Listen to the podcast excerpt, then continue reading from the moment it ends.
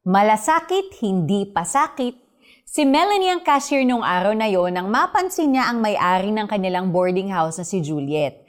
Para makahingi siya ng pabor na bigyan siya ng extension sa pagbabayad ng upa, inuna niyang tawagin si Juliet.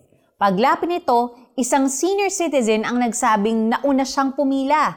Nauna po talaga si Madam, sagot ni Melanie sa matanda.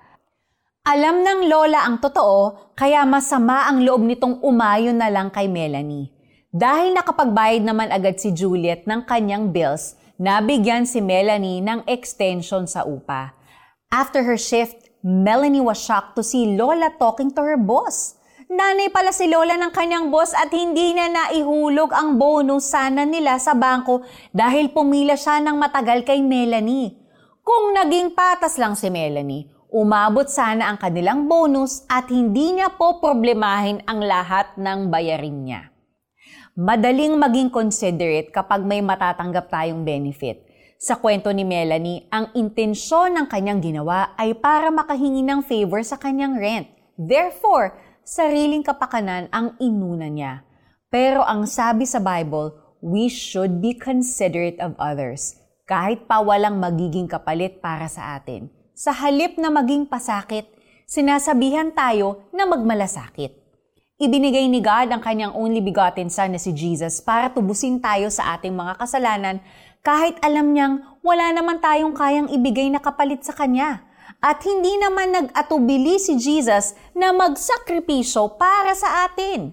Ganito ring klaseng consideration at pagmamahal ang itinuturo ng Diyos na gawin natin sa iba. Manalangin tayo.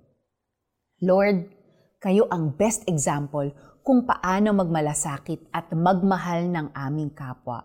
Give me the grace para masunod ko ang example ninyo sa mga simpleng bagay na ginagawa ko araw-araw. Amen. May application po tayo.